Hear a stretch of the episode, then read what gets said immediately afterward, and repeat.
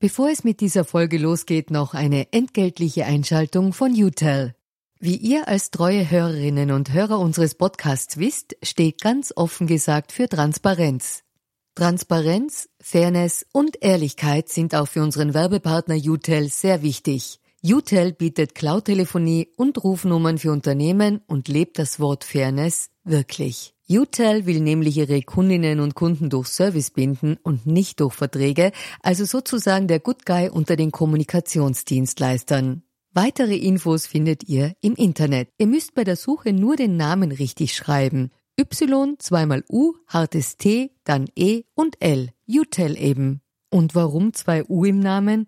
Ganz offen gesagt, das wissen wir auch nicht. Das fragt am besten ein Teammitglied, weil UTEL beantwortet jede Kundenanfrage. Versprochen. Und jetzt zurück zu ganz offen gesagt. Wir auch als ABZ Austria, wir wollten ein sogenanntes Startup machen. Und wir haben eine neue Kollegin, die ich auch gekannt habe und die war gerade schwanger. Und ich habe gesagt, das ist jetzt egal, mach doch dieses Unternehmen und ich stelle mich dazu. Du 20 Stunden am Anfang, bist du Vollzeit. Ich gehe mit dir mit, ich gehe in diese Gesellschaft, mach das auch. Wir haben die Förderung nicht bekommen, weil es wurde uns mitgeteilt. Also Förderung, es hat so eine Start-up-Förderung gegeben. Es wurde uns mitgeteilt, das geht ja gar nicht. So Geschäftsführerinnen von Start-ups, die müssen 100 Prozent da sein.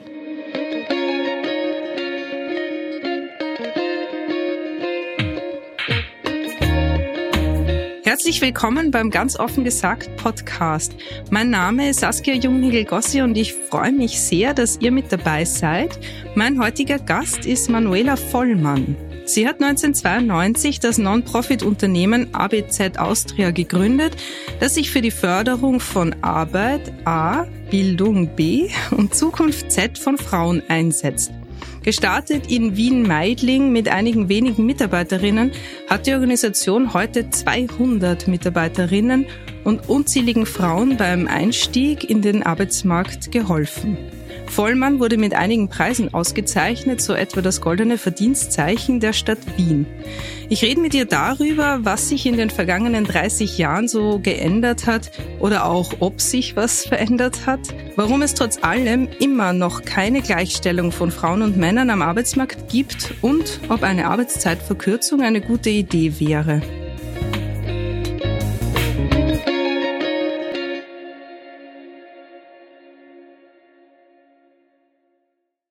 Frau Vollmann, schön, dass Sie heute hier sind. Vielen Dank für die Einladung. Bin gerne gekommen. Wir beginnen äh, unseren Podcast immer mit der Transparenzklausel. Ähm, erstens, ähm, woher wir einander kennen. Äh, wir kennen einander nicht. Ja. Uns gerade kennengelernt. Äh, und die zweite Frage ist, ob Sie in einer politischen Partei oder in einer Vorfeldorganisation einer Partei tätig sind. Nein.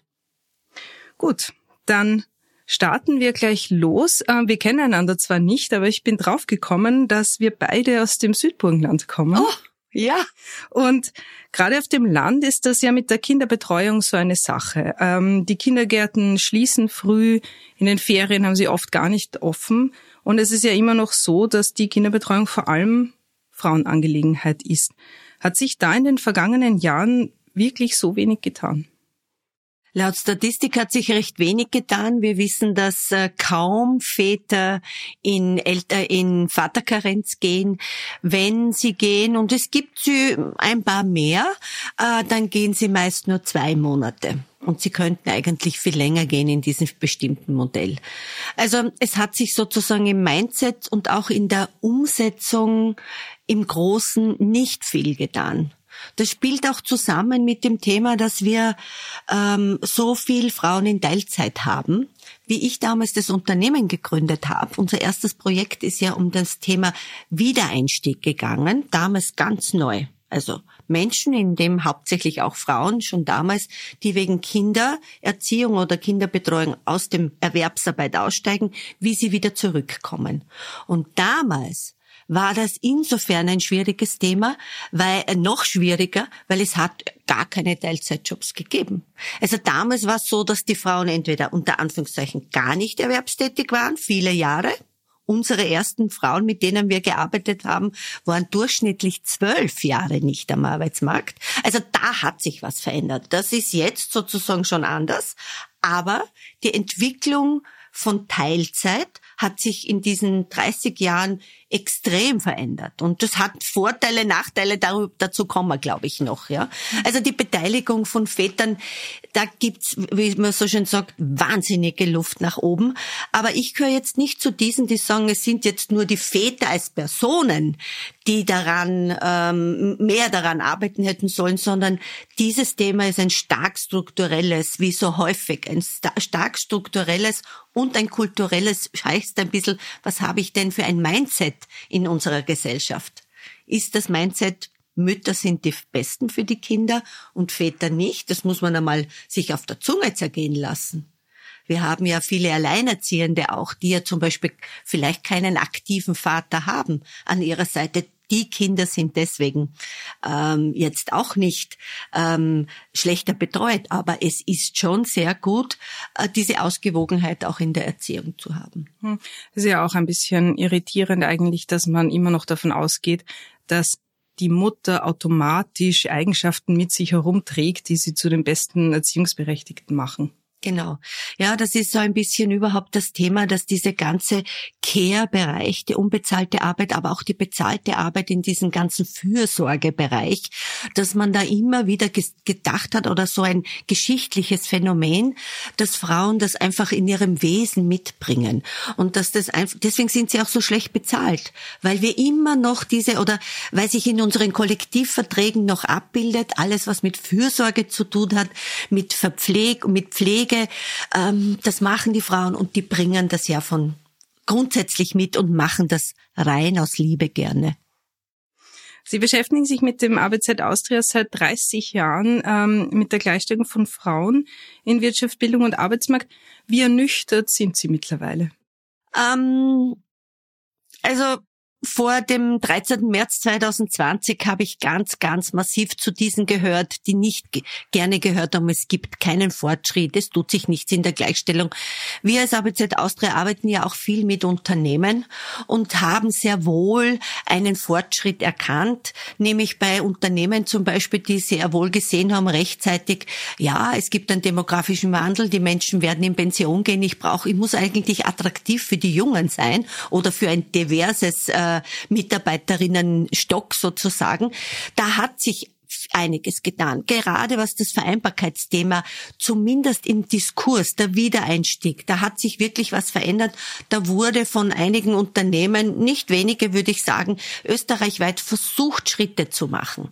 Ähm, da haben dann auch äh, Politik ein bisschen nachgezogen und hat auch, was das Kinderbetreuungsgeld zum Beispiel angeht, es ist leider ein bisschen vielfältig im negativen Sinne, dass man sich schwer auskennt, aber Österreich hat ganz, ganz gute rechtliche Grundlagen, um das Vereinbarkeitsthema sehr gut hinzukriegen. Und zwar nicht nur für Frauen, sondern auch für Männer und auch für Unternehmen weil wir im ABZ Austria haben sehr früh gesagt, das Vereinbarkeitsthema ist keine Frauenfrage, es ist ein Managementthema und ein gesellschaftliches Thema. Und das habe ich bis zum 13. März 2020 ganz klar zu dem Thema Frauen in Führung äh, gibt's überall Luft nach oben. Aber seit Corona hm. muss ich schon auch sagen, dass ich leider auch mittlerweile zu denen gehören muss äh, oder gehöre, dass es einen dieses berühmte zwei Schritte nach vor, einen zurück, dass ich auch mittlerweile ein bisschen vom Backlash spreche. Und das hat mit Corona ein bisschen begonnen, aber die Krisen haben ja nicht aufgehört. Wir haben den Krieg, äh, wir haben jetzt die Teuerung durch den Krieg vor allem auch, das weiß man ja.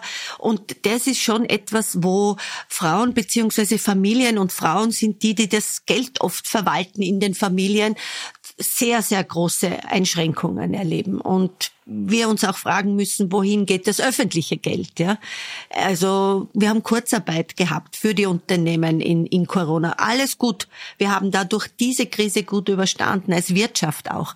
Aber ich muss mich mittlerweile schon noch fragen, wenn es heißt, koste es, was es wolle, das mhm. haben wir doch gehört, warum investiert man das zum Beispiel nicht massiv in den Ausbau von Ganztagsschulen und eben von Bildungseinrichtungen für Kleinkinder und zwar ab dem ersten Jahr. Und ich sage das sehr bewusst, obwohl ich weiß, ähm, dass jetzt viele sagen würden, naja, die Kinder sollten nicht so früh in den Kindergarten gehen. Wir haben da einfach keine Tradition. In anderen Ländern ist das ganz anders. Das würde niemand dort sagen. Aber eines ist klar. Diese, Organ diese Einheiten, diese Systeme, Kindergärten, Schulen, die müssen halt auch mit Ressourcen ausgestattet sein. Und zwar mit sehr guten Ressourcen, weil es muss qualitativ halten. Ich habe selber zwei Töchter. Wenn ich das Gefühl gehabt habe, ich muss sie in der Früh, und ich war immer berufstätig und meist Vollzeit, ich muss sie in der Früh wohin geben, wo ich wirklich das Gefühl habe, ja, die Kindergärtnerin ist eine super gute Frau, die macht es toll, aber die kann, die hat auch nur zwei Hände und zwei Augen. Dann braucht es einfach eine gute Ausstattung. Und das ist schon etwas, wo ich sage, koste es, was es wolle. Warum gehen wir es nicht jetzt an und investieren wir in mhm. diesen Systemen, das den Frauen gut tut, der Gleichstellung gut tut, der Wirtschaft gut tut und auch den Kindern gut tut. Mhm. Wie, wie läuft denn das konkret ab bei ABZ Austria?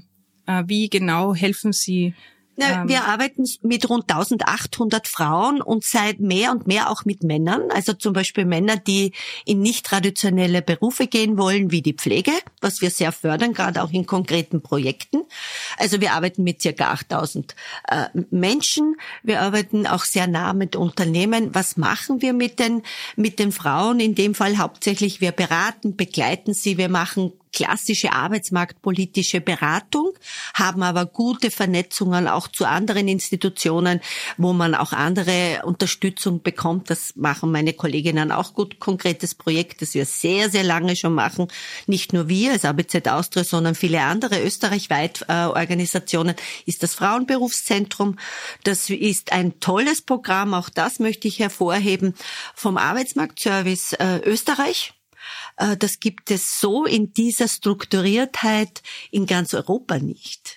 Und es ist auch etwas, was wirklich wahnsinnig gewünscht ist und auch große Erfolge hat, wo wir eben die Wiedereinsteigerinnen zum Beispiel, da gibt es noch ein anderes äh, Programm, aber auch im Frauenberufszentrum Frauen dabei unterstützen können, äh, richtige nächste Entscheidungen zu treffen für berufliche Entwicklungen und Karriere. Was sind denn so die größten Herausforderungen oder Probleme, ähm, vor denen die meisten Frauen stehen? Ja, es ist, man muss es leider sagen, da hat sich ja, da muss ich jetzt wirklich massiv was tun, ist das Thema, wie äh, kann ich meine Kinder mhm. gut versorgt und gut behütet und auch unter Anführungszeichen gut Einstieg in, in, in Bildungswelt. Ja, wir, wir müssen wirklich aufhören zu denken, es sind jetzt die lieben Tanten, um das jetzt, das habe ich jetzt wieder gehört, wo wir gedacht haben, sind wir jetzt endlich weg von diesem Begriff, da geht es um Elementarpädagoginnen, da geht es um gut ausgebildete und ich weiß dann meine Kinder gut versorgt, aber auch gut im weitesten Sinne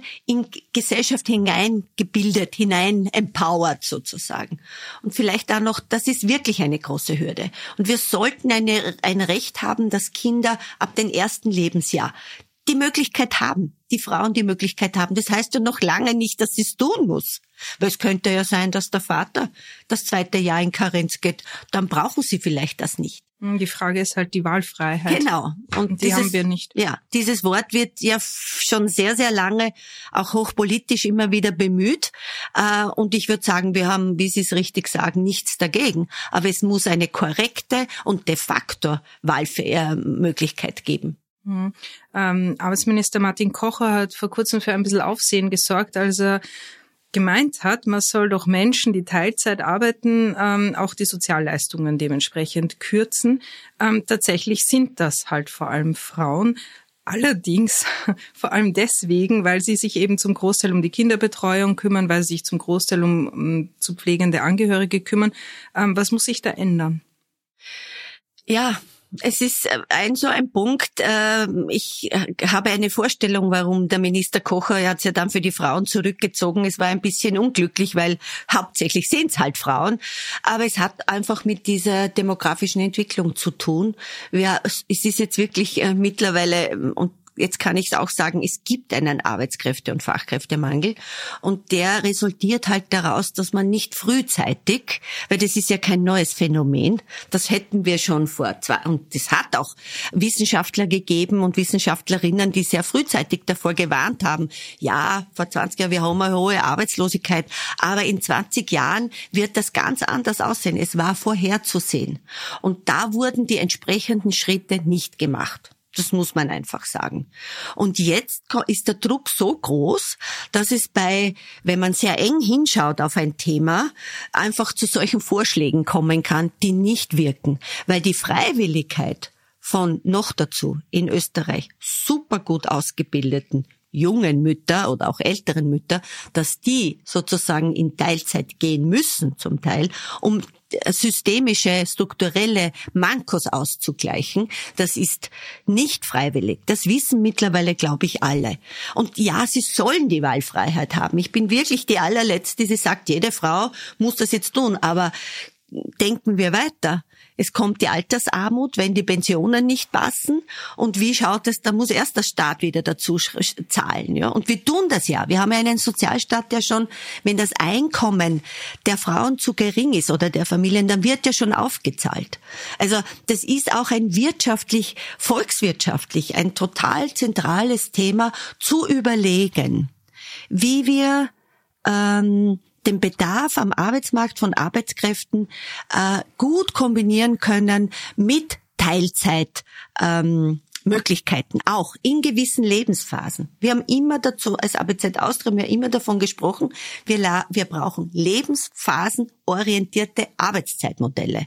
Und es gibt Lebensphasen, wo ich reduzieren möchte, weil auch nur das noch dazu zu sagen, auch wenn die Kinder angenommen, wir haben eine super ausgebaute Kinderbetreuung, Elementarpädagogik, alles passt, Ganztagsschulen, trotzdem, die, die wir Kinder haben, wir wissen, das ist trotzdem Organisations- und Abstimmungsarbeit. Und das wird bleiben und das soll ja auch bleiben. Oder dass ich einmal in die Schule gehe oder in den Kindergarten und ein mitfeiern kann. Sowas muss bleiben. Also das kann ja wohl nicht sein, dass das nicht vereinbar ist. Und das ist sozusagen etwas, wo ich sage, da ist es wirklich notwendig, auch neue Perspektiven aufzumachen. Also die Teilzeit nicht schlecht zu machen, aber Teilzeit ist in Österreich auch noch bei 35 Stunden. Also das ist ja nicht nur 20, wo niemand als Einzelperson Sidestep, die Alleinerzieherinnen arbeiten meist viel mehr Stunden, weil sie es sich gar nicht leisten können, so wenig Einkommen zu das haben. Das heißt, Sie plädieren eigentlich mehr dafür, dass man an den Ursprung geht, ne? weil es gibt ja immer wieder auch so diese Studien, wonach Frauen sagen, äh, bevor sie jetzt äh, Teilzeit arbeiten, sie würden lieber ganz zu Hause bleiben und im Endeffekt resultiert das aber daraus, aus dieser Doppelbelastung, ja, weil es wird ja einerseits dann auch zu Hause wenig abgenommen, Kinderbetreuung genau. etc. Und gleichzeitig hat man den Job. Ne? Ja. Ähm, das heißt, eigentlich sollte man viel früher viel früher ansetzen. und eben diese real, diese gesetzlichen Möglichkeiten, die wir haben, auch nützen, dass in dieser Lebensphase, wo ich Pflege oder, oder Betreuungsarbeit von Kindern habe, dass ich hier gute Modelle habe, Arbeitszeitmodelle, die für, für Töchter und, und, und Söhne, die dann auch für die Pflege ihrer Eltern vielleicht da sein wollen oder zumindest für die Betreuung auch es muss noch gar nicht Pflege sein, dass das wirklich vereinbar ist mit Arbeitsplätze. Und solche Unternehmen, die sich solche Modelle einfallen lassen, die wissen, die haben kein Problem, Arbeitskräfte zu finden. Weil sie einfach viel innovativer und viel mehr auch äh, hinschauen, was die Menschen brauchen, was aber nicht heißt, dass das Unternehmen nicht florieren muss, weil es nutzt mir ja nichts, wenn das Unternehmen mir den Job gar nicht mehr anbieten kann, weil es das Unternehmen nicht mehr gibt. Also gutes mhm. Zusammenspiel. Wieso hat eigentlich Care-Arbeit oder Kinderbetreuungsarbeit ähm, bei uns so einen schlechten Stellenwert? Also und wird eben auch so schlecht bezahlt? Ja, also einerseits von der Bezahlung her, habe ich schon gesagt, hat es sehr viel damit zu tun, dass es da so einen geschichtlichen Zugang gibt. Dieses, die Frauen machen das alle aus Liebe und sie haben das in ihrem Wesen und dann braucht man das nicht so gut bezahlen. Das war so ursprünglich auch wirklich. Ja, also sie haben, wie wir, wie es begonnen wurde, dass Frauen erwerbstätig waren, also jetzt, mm, ja, hatte und diese Gehälter das Thema waren, also das ist die geschichtlich, der geschichtliche Hintergrund. Äh, davon müssen wir komplett wegkommen. Davon sind wir übrigens weggekommen zu dem Zeitpunkt, finde ich, wo wir ganz hoch die Bildung angesehen haben. Frauen sind, also meine Generation, Babyboomer, wir sind die bestausgebildetsten Frauen ever. Wir haben damals die Schulbuchaktion gehabt. Meine Eltern hätten sich für zwei Mädchen das nicht leisten können. Es hat den Schulbus gegeben. Sie haben es schon gesagt, ich komme aus dem Südburgenland. Den hat es vorher nicht gegeben. Der wurde eingeführt, weil klar war, er wird auch bezahlt. Und zwar nicht von den Eltern, sondern der, was waren Freifahrten. Das heißt, das Unternehmen des Schulbusses hat genau gewusst, ah, so viele Kinder, so viel Einnahmen. Also das sind wirklich Modelle, die wir uns auch jetzt einfallen lassen sollten. Jetzt gibt es vielleicht nicht mehr, das weiß ich nicht, aber jetzt brauchen wir was anderes dafür. Also das ist so das, das eine, dass die Bildung oder das, die Möglichkeit, dass auch Frauen gute Ausbildungen bis hin zu Matura und Studium, aber auch Lehre machen können, das hat dazu geführt, dass das einen anderen Wert bekommen hat ähm, hat aber nicht dazu geführt, dass die Kollektivverträge, wo hauptsächlich solche Arbeiten getan werden, äh, sie diskriminieren nicht, weil auch Männer nur das verdienen in diesen Kollektivverträgen. Aber an sich ist halt der Metaller Kollektivvertrag, wie wir alle wissen, viel besser, auch in der Lehre übrigens, als im Handel. Das ist so ein, und die unbezahlte Arbeit, die Care-Arbeit, das spielt eben zusammen, ähm, die hat äh, nicht diesen Wert, weil wir immer sehr auf Produktivität gegangen sind in der Wirtschaft. Und also die unbezahlte Sie meinen, Arbeit. was nicht messbar ist. Ja, mhm. das zum Beispiel und die Produktivität, genau. Die, mhm. die andere Arbeit ist nicht so leicht messbar und bewertbar dadurch. Ich, ich fand sehr interessant ähm, oder spannend, als ich Mutter geworden bin, ähm, habe ich mir andere Fragen gestellt als vorher. Zum ja. Beispiel eben die, wie es sein kann, dass wir alle unsere Kinder in in Betreuungen schicken, um die wir uns eigentlich nicht scheren. Ja? Mhm. Also das sind die Menschen, die später mal unsere Gesellschaft bilden werden. Mhm. Also bin ich davon ausgegangen, dass wir uns da viel dabei überlegen und ja. gern hineinfinanzieren. Das ist überhaupt nicht so. Ähm, irgendwie erstaunlich. Ja, es ist wirklich erstaunlich insofern, dass wir äh, ja also wer definiert, was Wirtschaft ist? Man, äh, das, da haben wir viel zu lange ähm, also andere Länder machen es eh auch anders, ja, aber das ist, ist wahr, dass Wirtschaft ist immer so Produktivität, bezahlte Arbeit, das ist Wirtschaft. Dass die aber nicht funktioniert und noch nie funktioniert hat, wenn es nicht jemand gegeben hat, die die andere Arbeit gemacht haben und die am liebsten unsichtbar oder nicht störend, das ist wirklich in dem Gesamtsystem einfach bisher viel zu wenig wertgeschätzt und gesehen worden. Und ich würde sagen, wenn wir jetzt investieren in, in ich sage jetzt nur mal, das ist in Österreich auch so ein leidiges Thema, wir brauchen Ganztagsschulen und nicht um die Kinder abzuschieben, sondern um den Kindern die Möglichkeit zu geben, diese wirklichen Transformationen in der Welt, wo die Eltern oft auch wirklich gefordert sind. Nicht nur Krisen, Digitalisierung, jetzt Steuerung, dass die Kinder eine Möglichkeit, einen Ort haben, wie Sie es gesagt haben, wo sie gut, in einen guten Rahmen das alles auch verarbeiten und bearbeiten können. In ihrer Peer Group mit gut qualifizierten Menschen, die gut bezahlt sind, Männer und Frauen und divers. Hm. Ich habe ja auch, als ich äh, Mama geworden bin, hat mich das ja, ich war vorher schon Feministin, aber es hat mich wahrscheinlich schon relativ radikalisiert, mhm. äh, weil man sieht Ungleichheiten, kleine Feinheiten äh, auf einmal ganz anders, wenn man mhm. erstmal in Karenz war. Und tatsächlich ist ja der Gender Gap ähm, zu einem Großteil ein Maternity Gap. Also Frauen mhm. verlieren durch Schwangerschaft, Karenz ähm, und einem schwierigen Wiedereinstieg äh, enorm viel Lebenseinkommen. Richtig. Also das ist das Haupt Thema. Das der Hauptpunkt, sobald man ein Kind bekommt in Österreich, ist man als Frau, was die Einkommenssituation angeht, wirklich wahnsinnig diskriminiert, ja, aus unterschiedlicher Perspektive. Es gibt schon noch anderes, die Segregation, die sozusagen, dass Frauen weniger in Entscheidungspositionen sind, wo man ja mehr verdient. Aber auch diesen Frauen, wenn sie Kinder kriegen, kommen eher zu gläserner Decke, wie man so schön sagt, oder merken, äh, dass dass es da, wobei es ist lustigerweise nicht ganz so, die gläserne Decke ist sehr wohl auch für Frauen ohne Kinder ein großes Thema, ja. Man glaubt es ja nicht. Aber äh, bei Müttern ist es schon der Wiedereinstieg und ist es schon die unter Anführungszeichen, da muss man noch gar nicht in einer Führungsposition sein, ja, völlig richtig. Das ist ganz eindeutig und das ist volkswirtschaftlich eigentlich ein großes Problem und mittlerweile wirtschaftlich, weil ohne die Frauen wird die sogenannte Wirtschaft, die Produktivität auch nicht mehr gehen, weil wir die Arbeitskräfte nicht haben. Österreich ist ja das Land der Angestellten. Ähm EPUs, also Ein-Personen-Unternehmen, haben ähm, wenig Lobby bis bis gar keine Lobby. Ähm, könnte ein neues Bild der Selbstständigkeit Frauen beim Wiedereinstieg helfen? Ähm, oder sehen Sie darin eher eine Gefahr? Wir haben schon ganz früh auch Projekte für Frauen gemacht, die sich selbstständig machen wollten. Vor allem, weil es oft so war, dass sie Mutter geworden sind und gemeint haben, na gut, äh, da brauche ich jetzt einen anderen Rahmen für meine Berufstätigkeit. Das haben wir gemacht. Sehe ich da eine Gefahr? Ähm, das Nein, wenn jemand wirklich selbstständig sein oder eine Frau selbstständig sein will, dann schafft sie das meistens ähm, also dann hat sie ja mal die Kraft und die Energie, es anzugehen und einen Plan.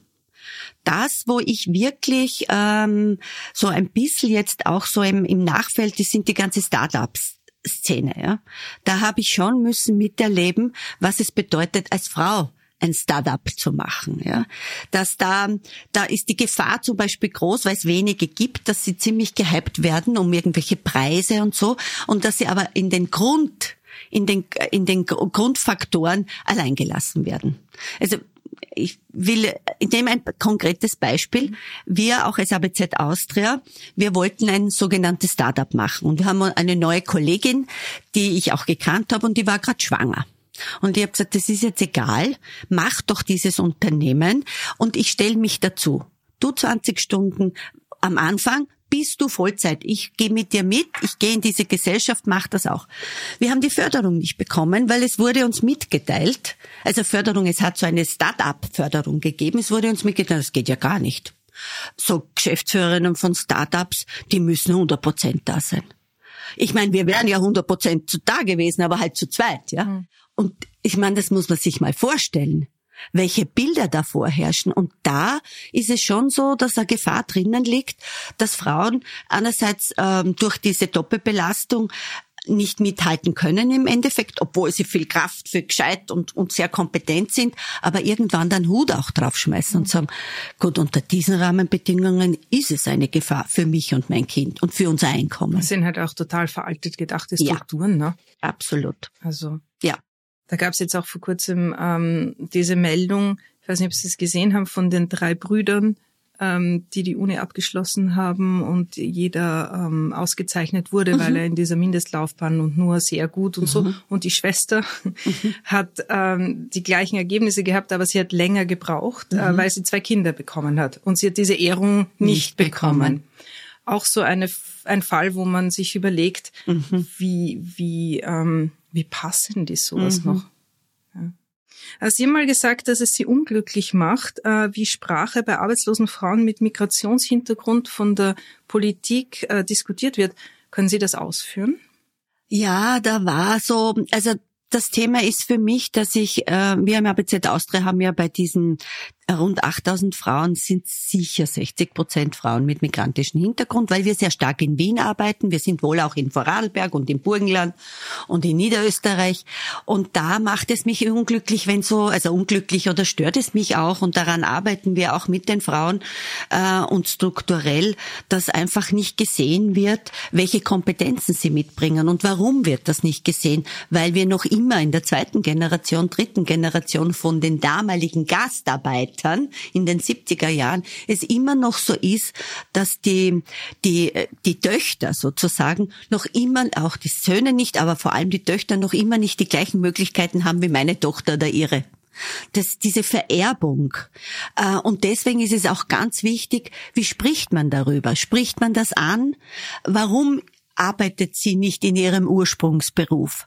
Und wie holt man, also Ursprungsberuf zum Beispiel, sie war Buchhalterin in, keine Ahnung, in Rumänien und jetzt putzt sie da, ja? Und die kommen dann aus diesem Rad nicht raus. Und ich finde, dass man da auch aufpassen muss, ähm, ob man da abwertend spricht. Nur weil die Strukturen so sind in Österreich und diese Kompetenzen der Frauen nicht so auffangen, wie wir es eigentlich sollten, überhaupt jetzt beim Fachkräftemangel. Mhm. Und es ist ja oft auch irgendwie die Frage, dass es auch darauf reduziert wird, auf die Sprache zum Beispiel. Genau. Das ist auch ein wichtiger Punkt. Das hätte ich jetzt, Sie haben völlig recht. Das ist ein heißes Thema. Ähm, mehr und mehr nämlich, weil die Frage ist, deutsche Sprache ist eine sehr schwierige Sprache, finde ich, ja, auch für mich und also ich habe mir da immer schwer getan in der Schule, muss ich wirklich sagen und ich, ich kann zum Teil wirklich verstehen, was es bedeutet, in ein fremdes Land zu kommen, dann die Sprache nicht zu können und dann noch zu unterstellen, dass sie es vielleicht nicht lernen wollen, das finde ich ja überhaupt grenzwertig. Aber auch welches Niveau muss es haben, ja? Wie weit bin ich sozusagen bereit, zuzuhören und wenn die Satzstellung nicht ganz stimmt, ja, und ich verstehe es ja. Also, und das ist schon sehr, sehr wichtig, da gut hinzuschauen. Gleichzeitig muss ich sagen, wir brauchen noch zusätzlich zu den Deutschkursen, die es gibt in Österreich, und ja, es gibt viele ganz andere Formate um, um die Sprache zu lernen. Weil Sprache ist viel Kommunikation. Und ja, man muss Grammatik lernen und alles gut und Rechtschreibung. Aber eigentlich fehlen die Formate der Kommunikation.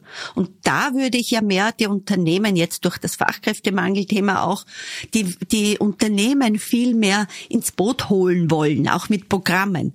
Dass sie bereit sind, Menschen aufzunehmen und nicht nur fachlich zu schulen, noch weiter zu schulen, sondern sie auch in Zirkeln, da könnte könnte man was organisieren, Betriebe intern hineinzuholen, damit sie die Sprache sprechen. Weil beim Arbeiten oder auch beim, beim Miteinander, ähm, man muss nicht immer arbeiten, kann auch in anderen Familien, aber in, am Arbeitsplatz lerne ich am besten die Sprache.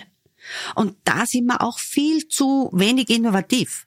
Und da sind wir oft auch, ja, das muss der Staat machen und wir machen dann den Arbeitsplatz. Das wird nicht mehr spielen. In Wien sind fast 70 Prozent der erwerbslosen Menschen haben migrantischen Hintergrund.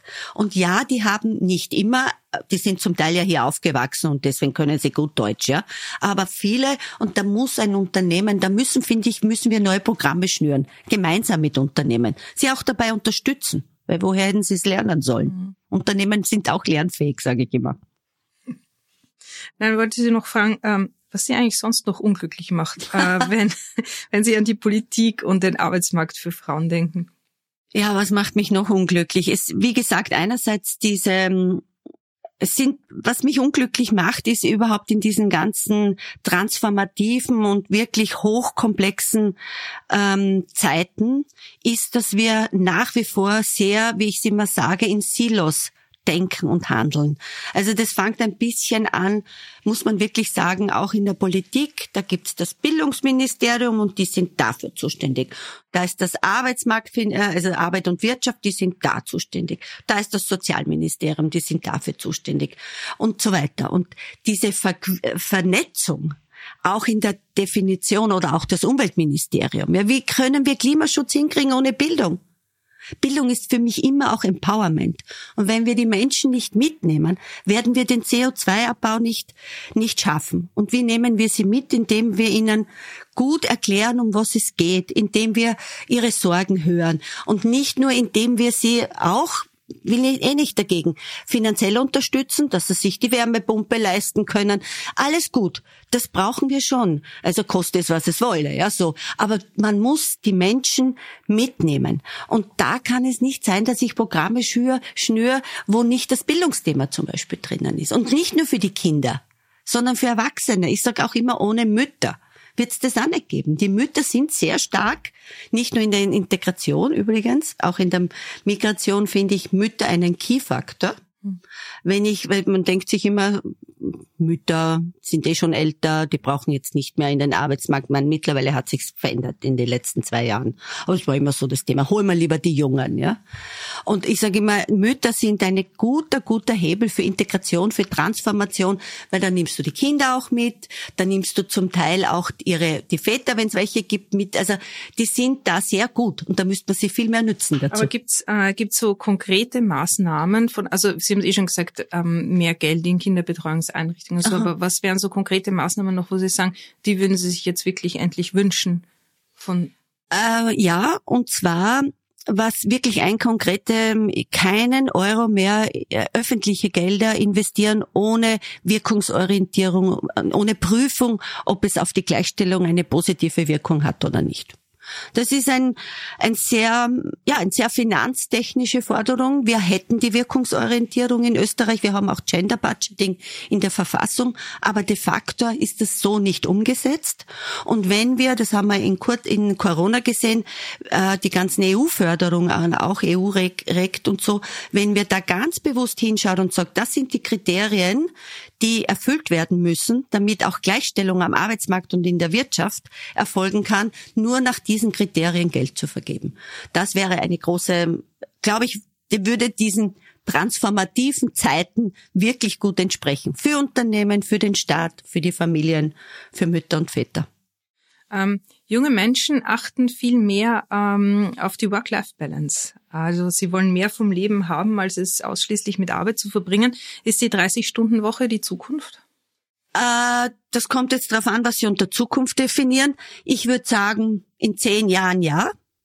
Jetzt bin ich eher dort, ich gehöre eher zu diesen, die sagen, Erstens mal haben wir schon Kollektivverträge, wo Arbeitszeiten 36 Stunden sind, also Vollzeit. Und ja, ich bin jetzt nicht diejenige, die sagt, 40, äh, 38 Stunden soll ewig die Norm bleiben. Aber eines hätte ich lieber davor. Ich hätte gern, dass die Unternehmen und die Arbeitszeitmodelle und dass die Arbeit so aussieht, dass die Menschen eigentlich gerne arbeiten. Weil eins muss man schon sagen, wenn man jetzt wirklich radikal auf 30 Stunden geht, dann ist es für einzelne Unternehmen, im Moment ist es ja gut, weil die sind die einzigen. Aber dann, wenn das alle machen, wird das für die einzigen auch nicht mehr vom Vorteil sein. Und wir haben das große Thema, dass wir zu wenig Arbeitskräfte haben. Ich habe immer ein bisschen Sorge gehabt, dass gerade Frauen das besonders treffen würde, äh, wenn wir Arbeitszeitverkürzung machen, wobei das hat sich, brauche ich jetzt gar nicht mehr sagen. Ich glaube, dass diese Sorge muss ich nicht mehr haben.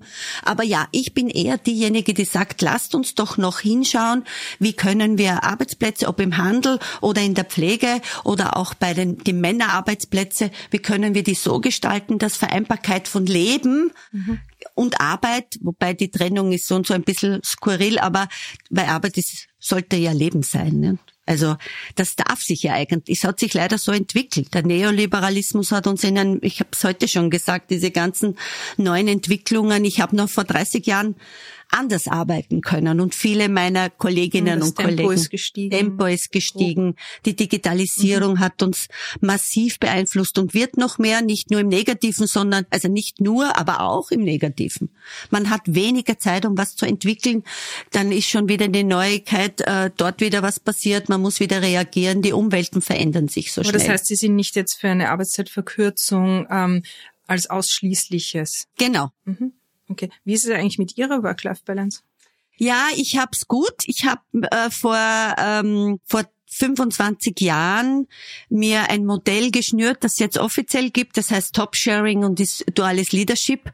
Ich habe damals eben kurz nach der Gründung des Unternehmens, wir sind zur Europäischen Union beigetreten, Österreich und gefühlt im halben Jahr danach äh, jede Woche einen Anruf, hat ja noch keine E-Mails gegeben, einen Anruf, bitte können Sie nicht das Projekt noch machen und das Projekt für Frauen. Und ich gedacht, na gut, das geht jetzt gar nicht. Meine Tochter ist sieben Jahre, fängt gerade Schule an, so ungefähr.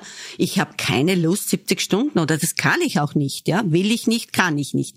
Dann habe ich meine Kollegin gefragt, mit der ich im Büro gesessen bin, die war Sozialpädagogin, mit ihr habe ich mich immer schon beraten. Und dann habe ich gesagt, Helene, willst du nicht mit mir das im Duo machen? Lass uns die Geschäftsführung teilen.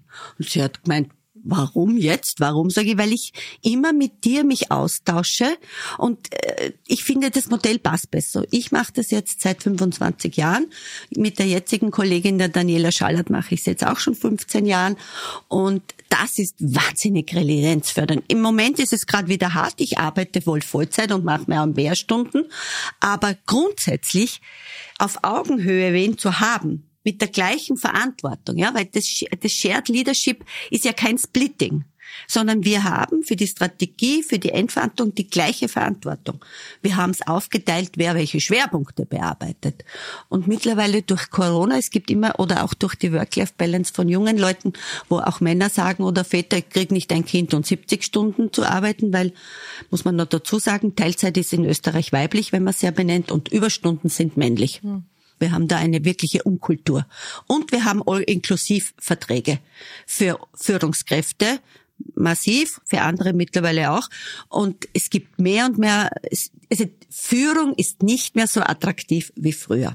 Und man muss ja auch sagen, dass auch immer mehr Männer wirklich auch gern viel mehr Zeit genau, mit den Kindern verbringen würden und es aber ihnen ja auch nicht leicht gemacht genau. wird. Es wird ihnen nicht, darum werden wir jetzt auch einen Schwerpunkt widerlegen. Wir haben schon vor 15 Jahren die ersten Väterkarenz-Projekte gemacht, beziehungsweise Workshops und Veranstaltungen. Das machen wir ja auch mit der Industriellen Vereinigung damals, um aufzuzeigen, äh, eben, dass Männer da echt nicht leicht haben, mhm. wenn sie das wollen in ihren Unternehmen und wie es aber trotzdem geht. Also wir haben immer so Role Models äh, auch von äh, Vätern vor den Vorhang geholt und wir werden jetzt in diesem Jahr und, und dann noch nächstes Jahr haben wir Schwerpunkt Vereinbarkeit äh, auch in Bezug auf Väter, weil wir, wir wissen, so, sobald, ist ja bei Gehälter auch so, ne? der Lehrer, die Lehr der Lehrer war immer hoch angesehen, auch im Südburgenland, hat gut verdient.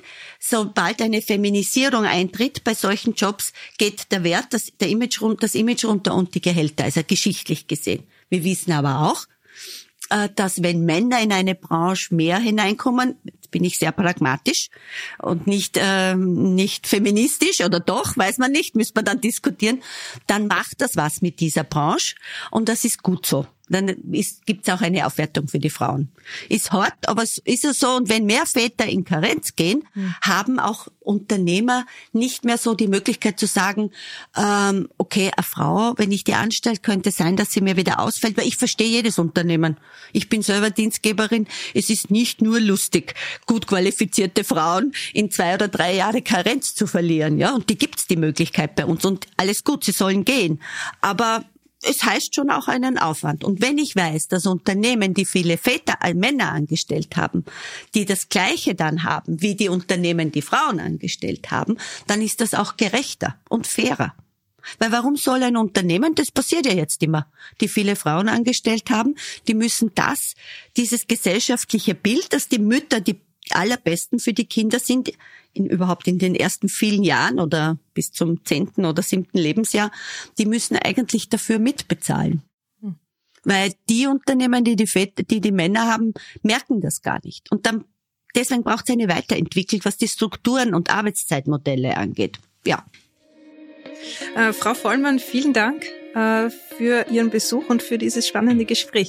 Ich danke Ihnen für die Einladung.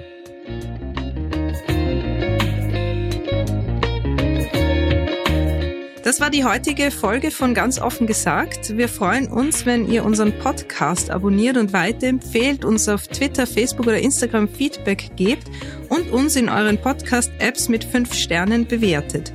Wenn ihr mehr über die Arbeit von ABZ Austria wissen wollt, schaut euch doch mal deren Website an, da findet man einige sehr interessante Fakten. Euch danke fürs Zuhören bei ganz offen gesagt. Bis zum nächsten Mal. Ciao.